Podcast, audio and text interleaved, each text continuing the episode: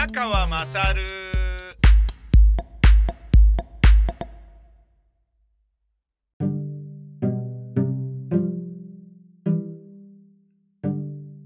お前の母ちゃん宮川勝です。えー、昨日で李文良先生の他界から1年だそうです。あの、中国で武漢で、えー、新型コロナウイルスが流行ってるよっていうことを、えー、周知させようとして、なんか、まあ世の中を混乱に巻き込んだという罪で処分されたというですね、デマを流したということで処分され、その後デマじゃねえじゃねえかっていうことが分かって、処分は解除になるんだけど、えー、李文良先生は、えー、自分が新型コロナウイルスにかかり命を落としました。亡くなって昨日で1年。えー、その後、その病院には、李先生を悼み、えー、花を手向けに来る中国人が後を絶たないのだが、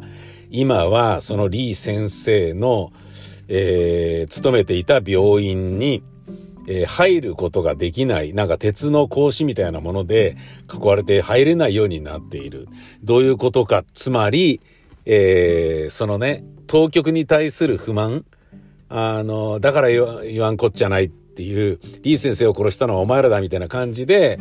当局に非難が集中することを恐れ、えー、李文良医師を、あのー、ヒーロー化しないようにという思惑のようなんだよね。で、これふざけたことに僕も信じられないんですけど、お墓の墓参りも、えー、この間まではでき、しばらくできなかったらしいんだよね。今も行ったとしても、あの、写真を撮ることが許されていない。SNS で拡散されることを、嫌がって写真を撮ったらダメだって言われてるっていう。あ、え、な、なんだかもうよくわかんないじゃないですか。しかも、俺が一番わけわかんないなと思ったのが、お墓に名前が記されていない時期がずっとあったっていう。ええー、ってことでしょこれはさすがに中国の人たちも怒ってて、お墓に名前がないって意味がわかんねえだろうっていう話じゃないですか。なんか、うんね、やっぱりいろいろうーんっていう感じですよね。えー、去年の、だから今頃ですよね、李文良先生が、あの、一人で警鐘を鳴らし、デマ流すんじゃないと怒られながらも、えー、戦い続け、診療し続けたっていうね。僕もあの、武漢に行って、えっ、ー、と、墓参りができるようになったら、中国に行ってもね、つまり海外旅行ができるようになったら、行きたいなと思いますものね。あの方は本当に。うん、あの方いなかったらどうなってたんだろうっていう。うん、えー、っていうのが昨日で1年らしいんですね。で、今日は、なんと、池江璃花子選手が白血病と診断されてからちょうど2年だそうです。えー、あの時は人生のどん底におりました。心は地獄におりましたみたいな感じで、池江璃花子さんが振り返っていらっしゃる。だけど考えてみてください、皆さん。そこから治療を経て、運動開始して、トレーニング開始して、もう一回ね、えー、競技に出始めて、表彰台に戻ってるんですよ。ご自身の自己ベストの0コンマ何秒の差ぐらいまで追いついてるんですよ。ものすごいですよね。俺これ感動したな。いやー、すごいなーと思って。いやーもうね、白血病って聞いたら、えー、学士みたいなことじゃないですか。今までだってね、骨髄バンクだとかもう、全然なかった時はね、もう、あっという間に夏目雅子さんも亡くなってとか、そんな感じなのに、すっごいなと思ってね。で、ね、治っただけでもういいやみたいになりそうなんだけど、生きてるだけでめっけもみたいな、さんまさんのね、あの、人生スローガンみたいな感じで、もう水泳なんかやんなくていいや、もう生きてるし、みたいな感じになりそうなの、そうじゃないんだものね。っていうか、水泳でもう一回ちゃんとやりたいっていうことが、あの、彼女の、その、行きたいとか、治りたいっていう気持ちを倍化させてるわけでしょそれがすごいなと思いましたよね。えそんな私なんですが、えー、メガネが緩い問題。あのー、えー、まあこの、お前の感じ宮川勝聞いてる人ならわかると思うんですけれど、あのー、アップルのね、ポッドキャストとか、えー、スポティファイとかね、グーグルポッドキャストとか、いくつかのプラットフォームで見ることができますし、あのー、私宮川の、えー、ブログのページでも、あの、ちょっとね、時間差がありますが、半日後ぐらいには公開してますけれど、その、聞いてる人にはね、えー、お分かりいただけるかもしれませんが、メガネがですね、バキンと壊れてしまって、運転用のメガネがね、つまり長距離を見る用のメガネが。で、えー、困ったなと思ってたんだけど、あの、アロンアルファでくっつけたら、意外といけるっていうことが分かって、それで乗ってるんですけど、今も乗ってるんですけどね。なんだけど、あのー そのアロアルファでつけたつなぎ目のところに眉毛が挟まって、瞬きすると痛いっていうね、プチプチとかいちいちなんか毛抜きで抜かれてるみたいな感じになるっていうのが、超絶痛いんですけど、みたいになってるけど、一応乗ることができてるの。あの、の乗せて見ることができてるのね。だけどね、やっぱりね、もうね、やばいですよ。限界ですよ。おとといそれやってみま、おととい、昨日かな？おと、あ、おとといか。やってみましたけど、何日か前に。でもいけんじゃねみたいな思ったんだけど、やっぱね、緩いんですよね。それはそうだよな。壊れてんだもんな。えー、もうあの、作りに行ったんで、今度の土曜日に出来上がる予定なので、それを楽しみにしておりますが、ものすごく緩くなってきたんですね。で、緩いということはですよ、あのー、例えばね、人とおはようございますって、あいお辞儀するときに、あんまりこう、うつ伏せられないんですよ。カラーンと落ちちゃうんですよ。ね。別に夏だから汗かいてるとかではないのに。ということは、あの、親のマンションにね、えー、ご飯を届けに行きましょうとかって言って、まあ今行ってきたんですけど、えー、マンションの中では、俺いかついからね、こんにちはとか言うようにしてるんですよ。で、まあ、あの、それが割と日常的になってるようなマンションでもあるので、こんにちはって、すごいいいことだと思うんですよね。あの、ハワイ旅行行ったりした時に、エレベーター、ホテルのエレベーターで一緒になると、あの、なんかね、ハバナイスデーとかって子供に言われたりなんかするっていうね、なんか、あの、まあいい感じのね、えー、ものがあるので、それはね、やっていいんじゃないかと思ったんですけど、何年前、15年ぐらい前ですかね、神保町に一人でマンション借りて、今の大塚のスタジオが神保町に会社を構えていた時に、えー、神保町のマンションにね、あの、帰って、こんにちはとかって言って言ってたんだけど、全然返事してくれないミニスカートのお姉さんがいて、なんなんだよ、愛想悪いなとかと思って、別になんか、なんだよと思ってたんだけど、あ、そういうことかってことで気づいたんですね。あの、デリヘル城だなっていうことに気づいたんですよね。デリヘル城挨拶しねえよなってことで気づいたってのがあったんですけど、でまあ、親父のマンションはそういうことはないので、普通に、あの、挨拶するんですよね。で、こんにちはって言ってくる。まあ、まあ、あの、顔見知りになった人もね、すれ違う中にはいたりなんかして、こんにちはーつって言ってんだけど、最近の俺は、だからこのメガネが壊れてから、こんにちはって言ってんだけど、頭下げないっていうね、態度がでかいやつになってるっていうのが僕ちょっと気になってるんですよね。嫌だな、これっていうね。あとですね、そのズルズルズルズル落ちてくるために、運転していても、あの、まあ、やたらとね、えー、メガネのツルをグッてこうね、あの、真ん中のあたりをグッてこう押すっていう作業が増えるんだけど、普通に運転してるとそうそう押さないじゃないですか。ってなると、あのー、これもね、そんなの危ないからやめなさいって地上波のラジオで喋ってたら怒られそうだから、ポッドキャストで言うんですけれど、あのー顎上がってんすよね 下に下がんないように、顎上がってちょっと喋ってるんですよね。顎を上げて、なんか、なんかね、突っ張りくんみたいな感じなんですよ。本当にどうなんだみたいな感じなんですよね。えー、それがね、すっごい恥ずかなんかこう、ま、あの、カーブで曲がる時なんかは、両手でハンドルを回さないといけないから、絶対にね、あのー、片方の手の中指でクッとこう、メガネのツルを、あのー鼻のあたりでグッと押すっていうね、そういうことができないので、余計こう、顎が上がった状態で曲がろうとしてる。あ、なんだ、お前、俺が曲がるんだから、お前らどけみたいな、そういう感じに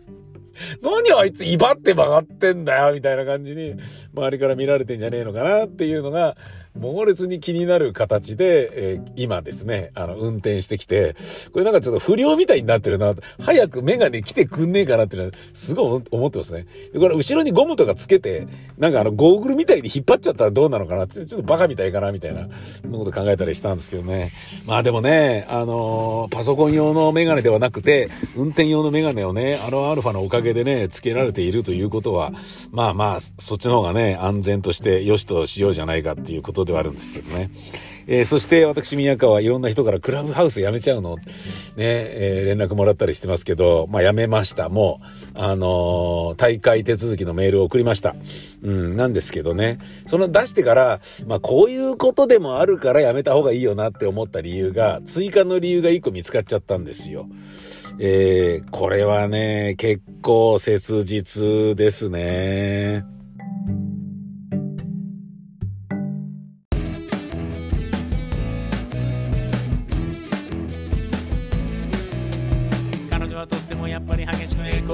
ストかなりエネルギー問題考えてる。SDGs も京都議定書も彼女には全てがほら悩みの種。石を使えば森林伐採森がなく水を使いまくればほら海がなく。天然ゴムドラテックスは主にマレーシアのゴム園から今度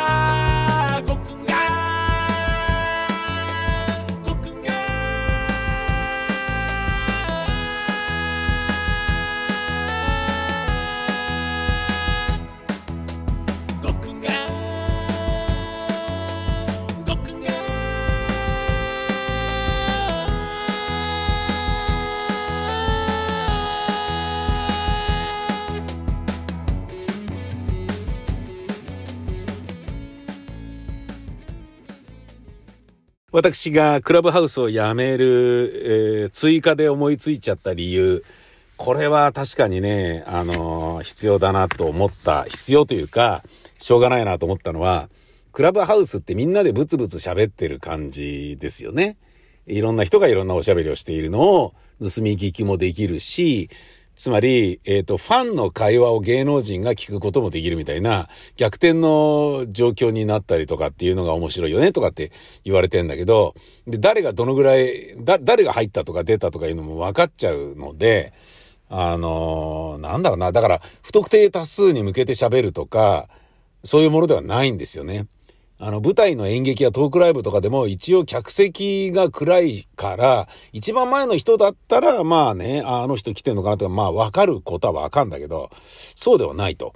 えー、はっきりわかる。しかも名前も出して、電話番号が、メールもはっきりしている人じゃないと、えー、来ることができないっていうね。そういう、あの、ことになってるとですよ。えー、考えてみてください。えー、僕はですね、あのー、えー、ラジオパーソナリティなので、クラブハウスやるとしたら、やってる最中に声がでかくなっちゃうんですよね。猛烈にでかくなっちゃうんです。で、それは、先日中野さんとルームを開いて、えー、30年後の宮川勝の誰なんだお前はっていうのをやった時に、あのー、感じたことなんですよね。すっげえ声でかくなっちゃう。っていうことはですよ。やっぱだからもう僕個人的にそうですよね。あのー、面白いことがあった時は、えー、でかい声出して笑いたいっていうタチなんで、ラジオ関係なしにね。で、そうなると、あの、家でね、参加するとなると、えー、でかい声出すことになるじゃないですか。で、父ちゃんうるさいってことになるから、家ではできねえよなっていうことになるんですよね。で、そうなると、クラブハウスに参加するのも、えー、会社に行かないとダメだねみたいな感じになるから、あの、すっごい手軽さがまるでないんですよね。声がでかいっていうのはそういうことだなというふうに思ったので、これは家で無理ならやめといた方がいいよねっていうね。うん、この車の中で喋ってるお前の母ちゃん宮川勝でさえ、あの、かなり、なんだろうな、オンとオフの中間じゃないですか。がっつりね。うん、音質とかそういうのも含めてね。えー、なので、まあやめるってことでいいんじゃないかって僕なんかは思っております。ね。あのー、まあ皆さんもね、なんか、あ、これ面白いなと思った人は続けりゃいいしっていう、そういうことなんじゃないですか。そして私、なんとですね、宮崎に出張で行くことになりました。いやー、ちょっと楽しみ。去年行ったんですけどね。あのー、2月ぐらいにこれこれこういうのがあるから、あのー、またいらしてっていうようなことを言っていただいて、えコロナでどうなるのかと思いきや、あ、生きてる。あ、じゃあぜひ伺いますと。旅費も出していただけるし、助かるぜっていうね。あのー、言ってました。えー、宮崎の方が。今日もね、あのー、22度でね、あったかいよって言ってましたね。超羨ましいんですけど、ね。いや、今日もね、22度でね、あったかいよとか、ええー、いいなーっていうね、極寒の東京にいるに、側からしたら、すげえなと思ってさ、早く生きてえぜって思っちゃったなただね、まあ行ったところでね、あの、いろんなとこ行くっていうのはまあ、あの、控えようとは思ってるんですけどね。なので、それ急にね、ちょっと、あの、自分の都合でね、まあ、あの、一泊か二泊かなと思ってて、まあ、お金出してくれるっていうから一泊でバタバタってやるとか、まあ、下手したら日帰りで来いとか言われるかなと思ったんだけど、まあ、3泊ぐらいでどうでしょうみたいな感じ。3泊ぐらいは来てほしいですって言われて、あ、そっか、向こうでやるべき仕事がいくつかあって、で、そう、あ、そういうことなのかってなると、ちょっと待ってよ。で、えー、じゃあいついつまでにこれをこういうふうに納品していただかないとみたいなことを考えると、え、じゃあもうここしかダメじゃんつって。来週だったら、なんとか月火水木、あのー、ね、仕事の調整がつくぞっていうことに気づき、でそこぐらいしかないんですけど、あ、じゃあじゃあそこでいいです、もう、つっていうことになって、じゃあ行きますってなっ、たんすよね。でいきなりね、あの、なんだろうな、もっとね、こういうあの出張とはいえ、えー、東京を離れるということは、まあ、仕事なんでね、GoTo トラベルなくても、まあ、仕事なんで行けるわけじゃないですか。それは、なんか、せめて1ヶ月前とか3週間前ぐらいに決まって、その間ワクワクしていたかったですよ。そのワクワクすることができない、ワクワクの期間が1週間しかないっていうのが、残念無念ちゃん。なんだろうな、あの、あれですよ。宝くじを買う人も、早めに買った方が、当たったらどうしようかなとかっていうことを考えるワクワクの期間があるでしょ？ねギリギリに買うと、なんかもう買ってすぐ締め切りで、あ、なんかワクワクする期間があんまないっていうのはね、ちょっと残念だろうから、もうワクワクするものはね、あの、先にしといた方が楽しめると思うよ。うん、旅行はね、あの、急に思い立っていくっていうのもいいんだけど、前もって予定して、で、予習してね、行くんだけど、そこには何があるのかなあ、こういうのがあるのか、じゃあここ行けるかなとかっていうのを調べたりすると、旅行はね、倍、3倍、4倍とね、楽しくなりますから。な、もうね、一週間前ってのはちょっと残念だなっていうふうには思うけど、ともあれ楽しんで行ってこようと思うなりよ。俺がちょっとさっきね、あの、テレビでびっくりしたのは、宮崎の辛麺の、なんかインスタントラーメンみたいなものの CM が出て、あ、宮崎の辛麺だね。あの、俺も食べた辛麺だって。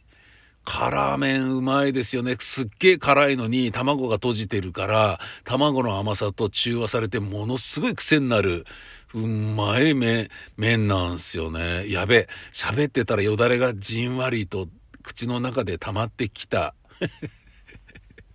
わかりやすいな。パブロフドッグってことですよね。えー、ほんじゃまたです。さいなら。お前の母ちゃん宮川勝。